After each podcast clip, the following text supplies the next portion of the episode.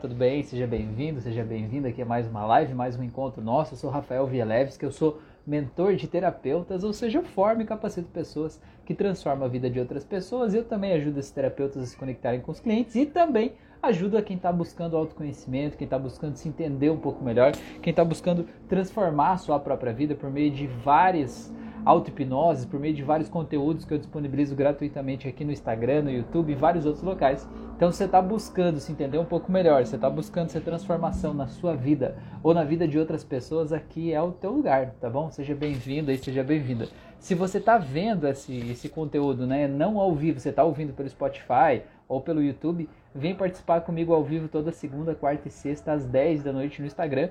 Às vezes no YouTube, mas sempre no Instagram eu tô aqui, tá? Pra gente ter esse bate-papo, essa troca de ideias, né? Construir esse conteúdo junto, porque a tua opinião é importante, o que você traz pra gente aqui é muito importante pra gente construir junto, tá bom?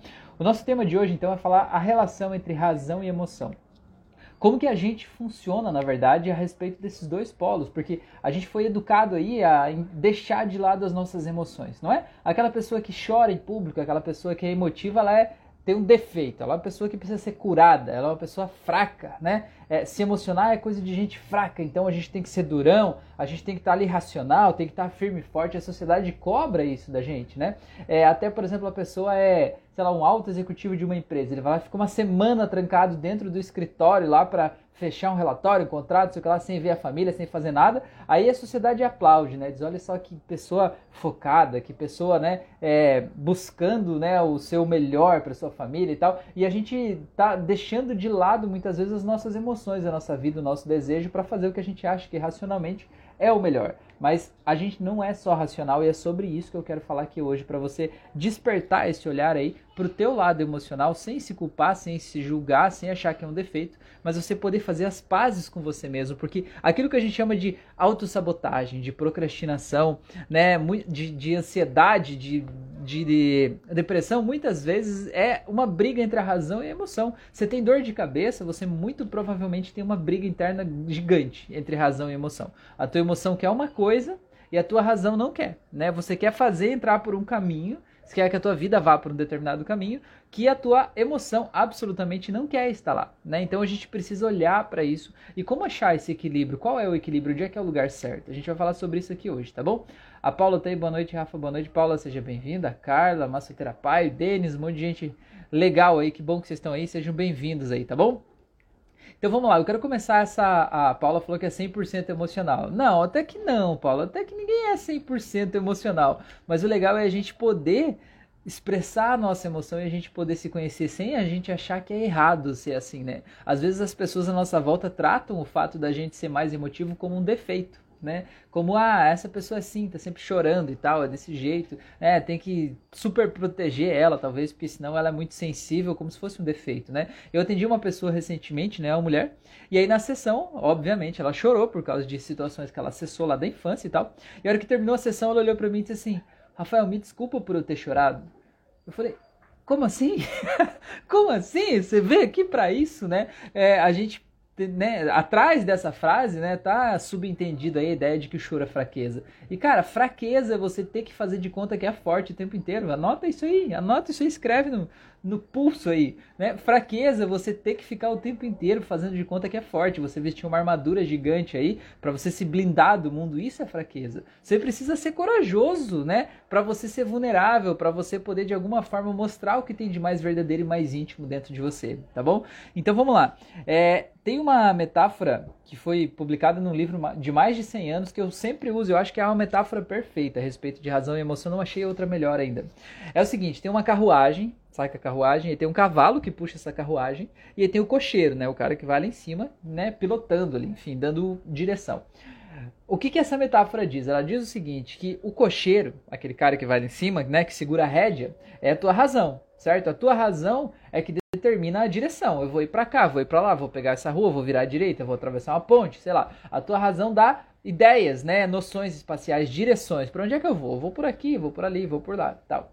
Só que o cavalo é a tua emoção. É a tua emoção que puxa a carroça. Tenta andar com a carroça sem o cavalo pra você ver se ela vai. Vá você mesmo, cocheiro, ir lá tentar puxar a carroça. Ela não vai. Não funciona assim, né? Ele precisa que o cavalo puxe. E o cavalo é a emoção. Então tenta imaginar o cocheiro tentando forçar o cavalo a ir para um lugar onde ele não quer. Ele não vai. Agora, do mesmo jeito, tenta imaginar o cavalo solto sem a direção do cocheiro para dar uma orientação para ele. Talvez ele vai ir para onde ele não deve, vai se enfiar no mato, vai descer uma ribanceira, enfim, vai quebrar tudo aquilo lá, né? E a carruagem, no caso, né, ela é ou a carroça, ela é o nosso corpo, é a gente, no caso. A gente está ali sendo guiado ao mesmo tempo pela razão e pela emoção.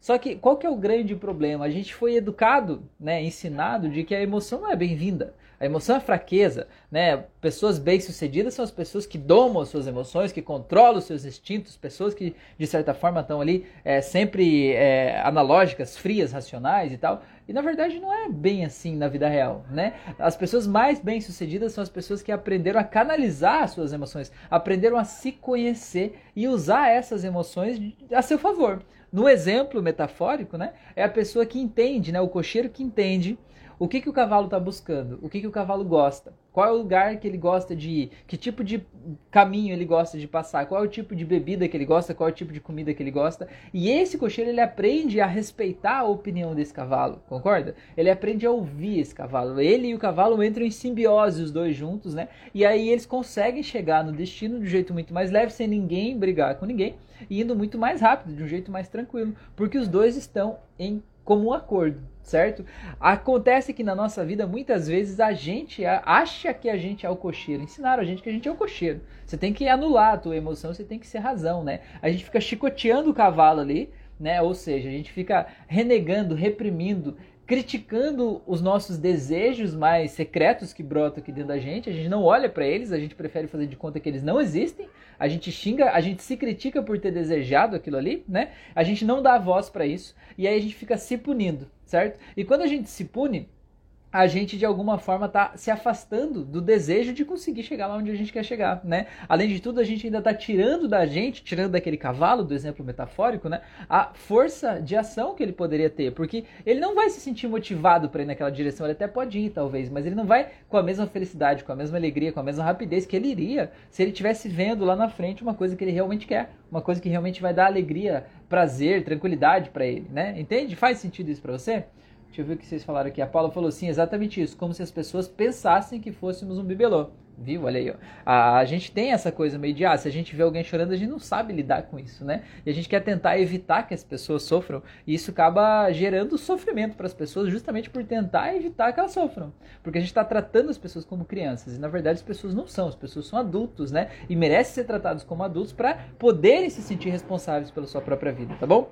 Então, esse é o primeiro ponto que eu quero trazer para vocês. Você precisa olhar para as suas emoções, certo? E elas não são um defeito, elas não são um problema, são elas que movem a tua vida. São as tuas emoções que levam essa carroça da tua vida aí para frente. Só a tua razão não te leva para lugar nenhum. Eu tenho certeza que você conhece uma pessoa daquelas que tem um milhão de ideias, que sempre tem ideias novas, ideias diferentes, tem um monte de coisa, mas nunca sai do lugar, nunca executa nada, tá sempre parece que patinando no banhado, né? Por quê? Porque ele vive preso no mundo mental. Ele vive no mundo das ideias, ele vive na razão, e essa razão não move o mundo. O que move o mundo são as emoções, né? Por que, que você, por exemplo, vai lá e come um sorvete bem, né, cheio de açúcar, cheio de coisa? Porque é racional você comer um sorvete? É óbvio que não. Ah, porque eu tô com sede. Você...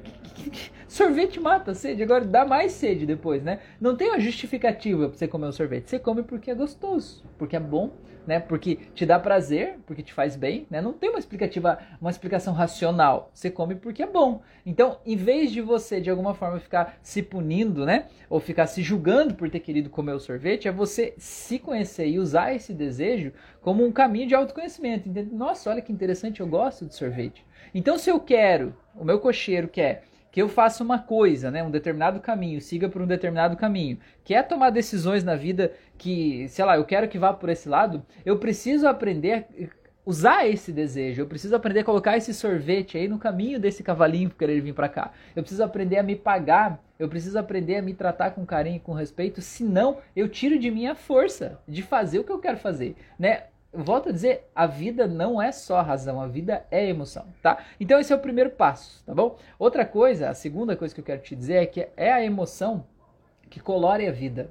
É a emoção que dá prazer, é a emoção que traz essa coisa gostosa, sabe? E ao mesmo tempo que traz a tristeza, a frustração, tudo mais, tudo isso. Mas isso tudo faz parte da vida. Uma vida sem emoção, uma vida é sem sentido, uma vida sem graça, sabe? É uma vida que a gente passa por ela, né? As coisas simplesmente não nos emocionam, não tocam na gente. Elas de alguma forma é como se elas não fossem importantes, como se a vida estivesse passando no piloto automático.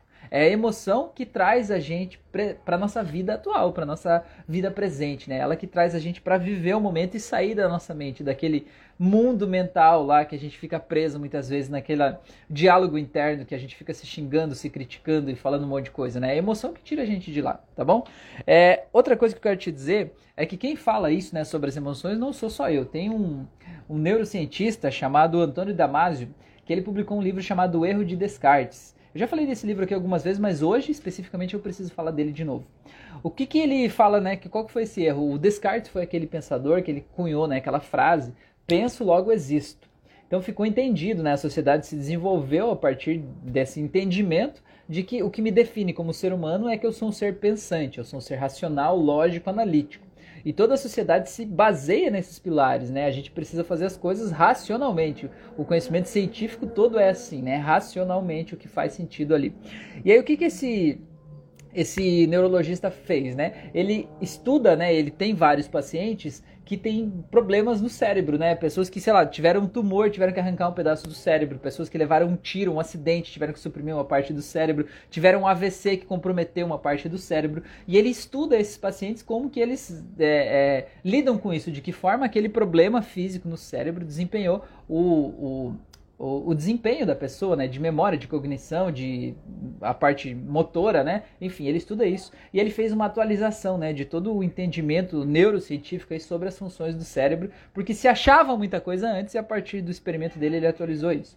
Mas por que o erro de Descartes? Porque o que, que ele viu é que colocando os pacientes dentro dos equipamentos de eletroencefalograma, né, e aqueles de ressonância magnética que conseguem medir a irrigação sanguínea do cérebro a cada momento, ele percebeu que as pessoas quando são estimuladas, né, a tomar uma decisão, elas veem uma coisa, ouvem uma música, sentem o cheiro, enfim, algo que mexe com os sentidos dela, enquanto elas estão lá dentro do equipamento, que dá para medir essa irrigação sanguínea do cérebro, a parte do nosso cérebro responsável pelas emoções, ela é irrigada alguns milissegundos antes da parte responsável pela razão.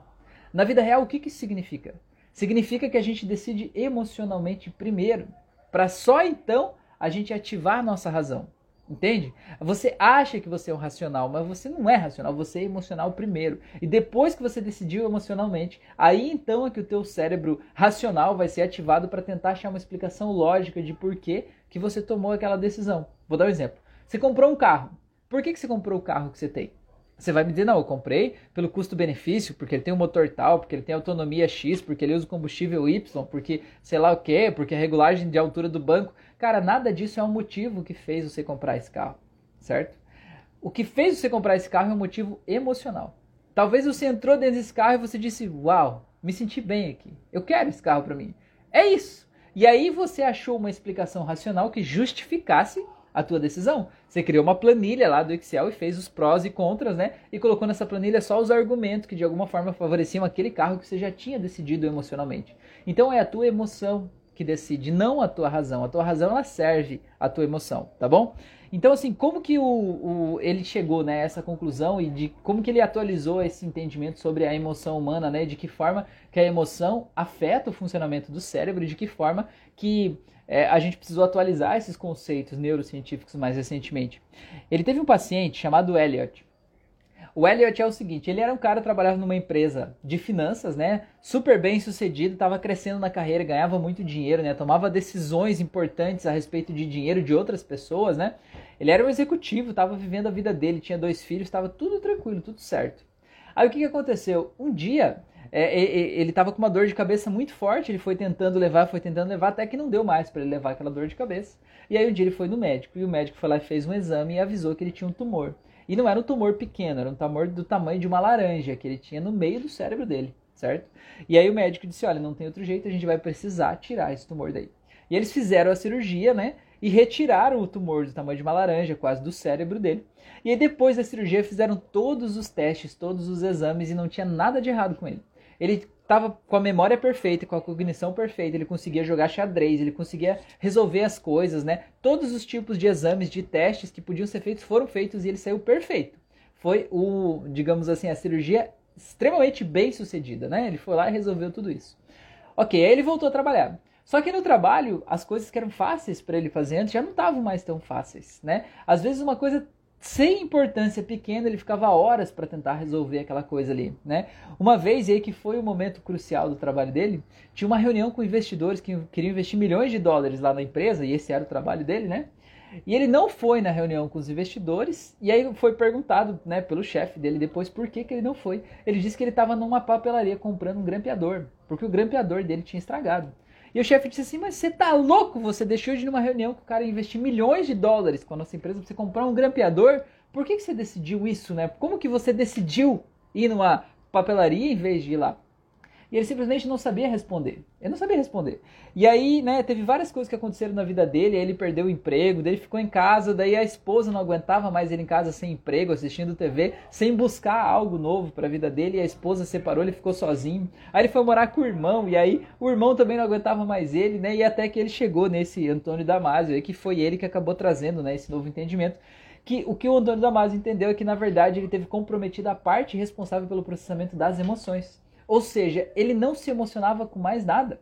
No caso dele lá, que um pouco antes de terminar o casamento, é, o, o, filho tinha uma apresentação na escola e ele não foi na apresentação da escola. E perguntaram para ele por quê, né? Por que, que ele não foi? Ele falou que ele estava assistindo o filme do James Bond na TV. E perguntaram por que, que você decidiu assistir o filme em vez de ir na apresentação do teu filho. E ele não sabia responder. Porque ele não sabia, né, priorizar as coisas, ele não sabia as consequências daquilo, ele não sabia por que, que ele iria aqui ou deixaria de lá. E o que, que faz a gente tomar decisões? São as emoções. Sem as emoções a gente toma decisões erradas, decisões que racionalmente podem fazer sentido, mas que na vida real não fazem. Na vida real são decisões que atrapalham a nossa vida, que prejudicam as pessoas, que machucam as pessoas, né? Então, a partir disso, né, a partir desse entendimento, ele fez essa revisão de que as emoções elas fazem parte do funcionamento do nosso sistema todo e que a gente decide emocionalmente. E a partir de então ele levou isso para outros pacientes, para testar com outros pacientes que ele tinha, que tinham essa mesma área do cérebro comprometida e ele viu que era realmente o que estava acontecendo, que as pessoas tinham dificuldade de tomar decisões. Tinha um procedimento que acontecia antes, até a década de 40, não sei se vocês já ouviram falar, chamado lobotomia. A lobotomia, as pessoas faziam uma incisão aqui pela testa, né? E separavam, cortavam, como se fosse o hemisfério direito o hemisfério do, esquerdo do cérebro, eles cortavam, né? Cortavam, separavam ali, né, essa conexão. E isso fazia as pessoas simplesmente não sentirem as emoções, né? Elas ficarem anestesiadas a respeito das suas emoções. É como se elas cortassem fisicamente o seu impulso natural, o seu instinto natural. E elas vivessem uma vida mais lógica e mais racional. Isso parecia que fazia sentido, né, quando foi começou esse processo em 1930.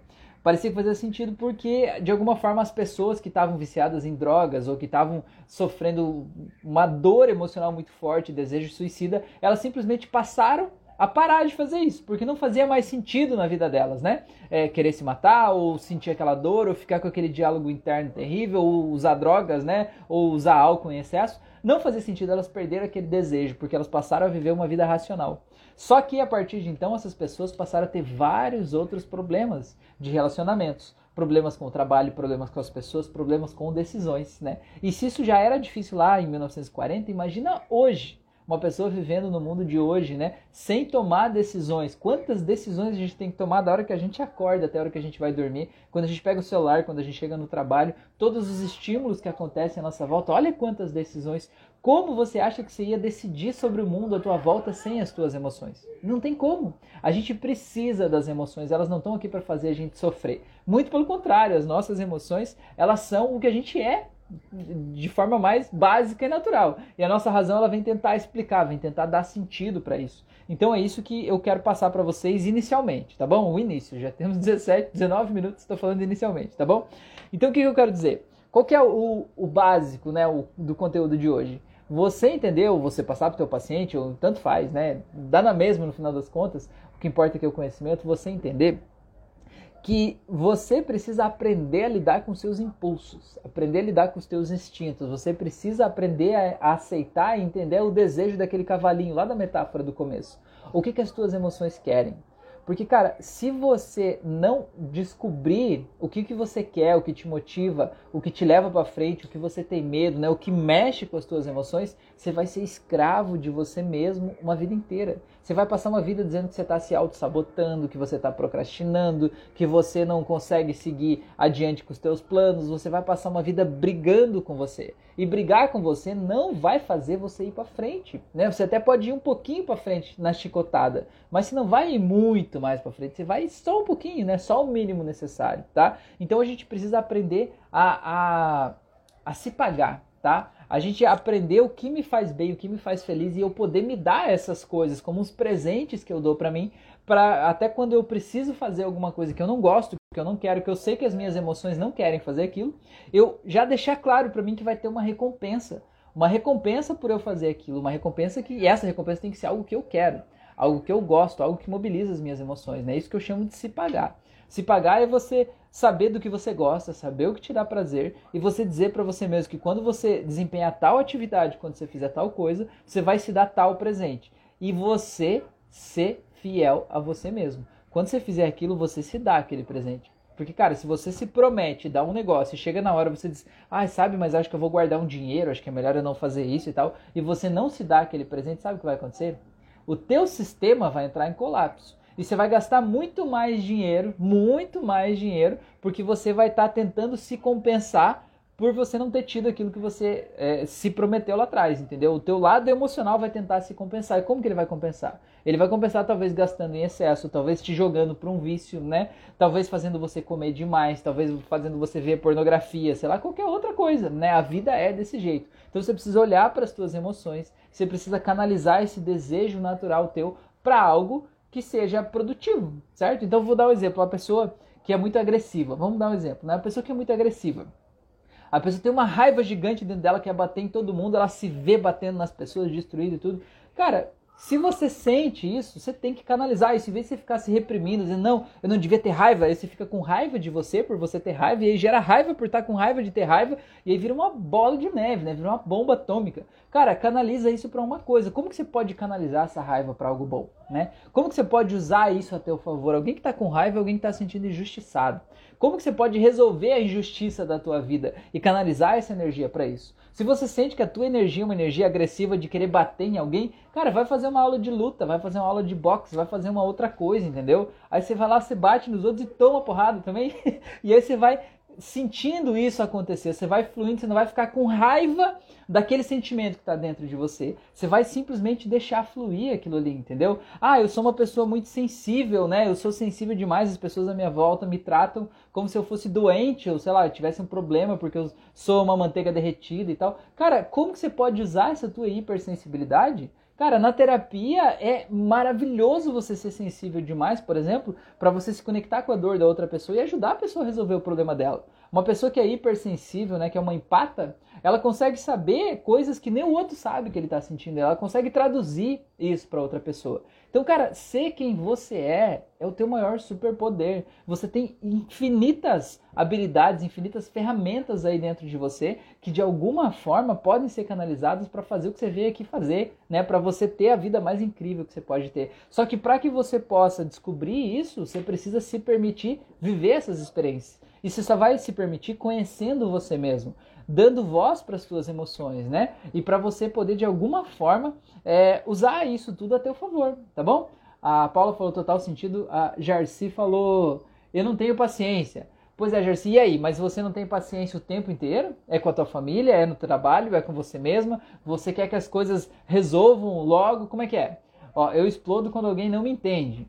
Pois é, então olha só, veja bem, eu não tenho paciência, você explode, né? Então você, tá, tem raiva quando as pessoas não te entendem, né? Então por que você está trazendo esse sentimento aí?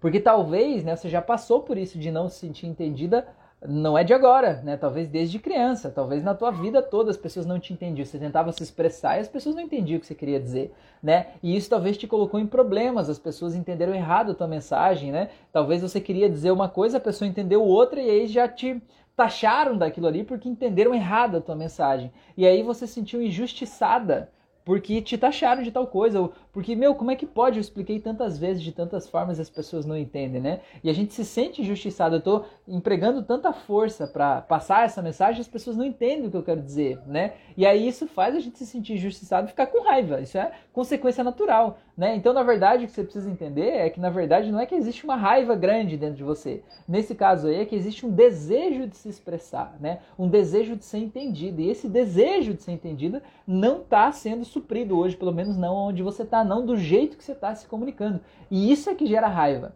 Então é isso que eu digo, ó, as emoções, elas não são as vilões. Elas estão aqui para servir de um canal para a gente se conhecer, né? Para a gente entender o que está passando verdadeiramente dentro de mim, para eu entender e ir lá na raiz e poder ressignificar isso. Então, por isso que eu não gosto de processos terapêuticos que eles dizem assim: você tem que aprender a lidar com esse sentimento. Ah, você está com raiva, você está ansioso, então vamos fazer um processo de respiração para você poder voltar a ter o controle. Cara, é muito bom você ter um processo de controlar uma crise quando ela está acontecendo, é legal você saber. Agora, você ter como processo de terapia, você ensinar a pessoa a ficar lidando com o problema o tempo inteiro, não é, na verdade, a coisa mais é, inteligente que pode existir, né? O mais prudente é você entender por que, que a pessoa está tendo aquele rompante de raiva e você ajudar a entender o mundo interno daquela pessoa e mudar esse mundo interno, ressignificar esse mundo interno para que aquela raiva não brote, para que ela fique, ten fique tentando é, lidar com aquela explosão que parece que está acontecendo o tempo inteiro, né?